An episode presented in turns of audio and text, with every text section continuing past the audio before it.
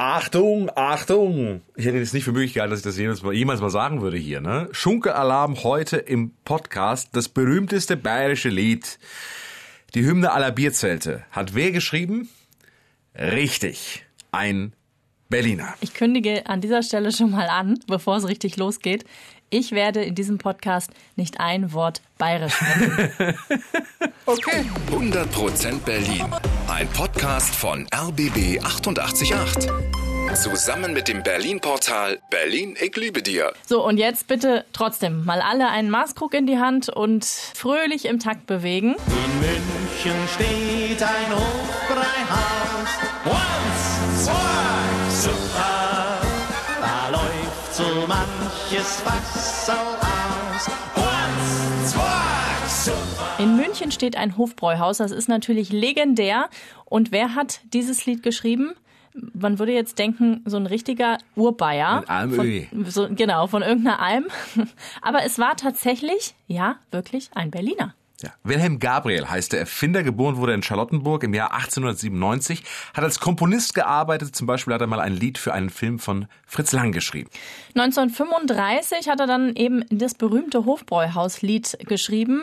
Die Legende geht so. Ein Freund von ihm hatte den Text verfasst und Gabriel saß im damals berühmten Café am Zoo und beim Kaffeetrinken soll ihm dann plötzlich die Melodie eingefallen sein. Sonst passiert das ja oft auf dem Klo, sagen ja viele Musiker. Äh, Wie das halt so ist. Ja, aber bei ihm war es tatsächlich beim Kaffeetrinken. Und weil er kein Papier zur Hand hatte, hat er die Noten auf eine Zeitschrift geschrieben, die da halt so rumlag in dem Café. Es gibt allerdings noch eine andere Geschichte, eine hässliche Geschichte. Ja, und die soll so gehen. Die Melodie hört sich nämlich so ähnlich an wie das alte bayerische Volkslied Solange der alte Peter. Wir hören nochmal das Hofbräuhauslied. In München steht ein Hofbräuhaus. Once, zwei, super. Und jetzt die erste Zeile des Volkslieds So lange der Peter.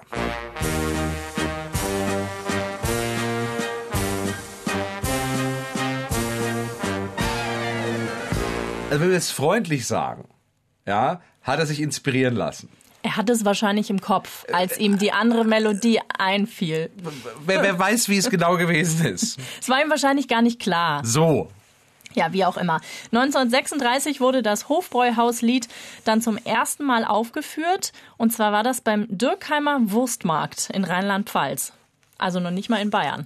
Nee, aber äh, damals wahrscheinlich schon unter Absingen schmutziger Textzeilen. Ich weiß es nicht. Aber Ja. ja, es war ein Riesenerfolg auch schon. Ja, damals. es wurde dann auch zum Karnevalsschlager, also von daher liegst du da wahrscheinlich relativ richtig. Ja, und so hat es halt dann seinen Weg ins Hofbräuhaus gefunden. Und Gabriel war selbst mal dort als Komponist, dirigierte die Kapelle, als sie das Lied spielten.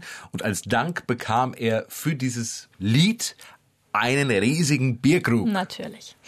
1964 ist er dann in Hamburg gestorben, aber sein Lied wird natürlich wahrscheinlich für alle Zeiten in sämtlichen Hofbräuhäusern dieser Welt weitergegrölt. Und zwar wirklich dieser Welt, ne? Also ich war mal in Amerika unterwegs, äh, in Phoenix, und da gab's ein, da, also da gab's so ein Oktoberfest, die gibt's ja, die gibt's ja in Amerika Irre, irrerweise überall, ja.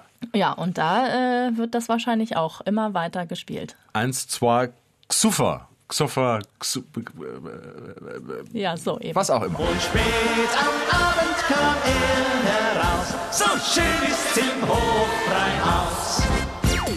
100% Berlin. Ein Podcast von RBB 888. Zusammen mit dem Berlin-Portal Berlin, ich liebe dir.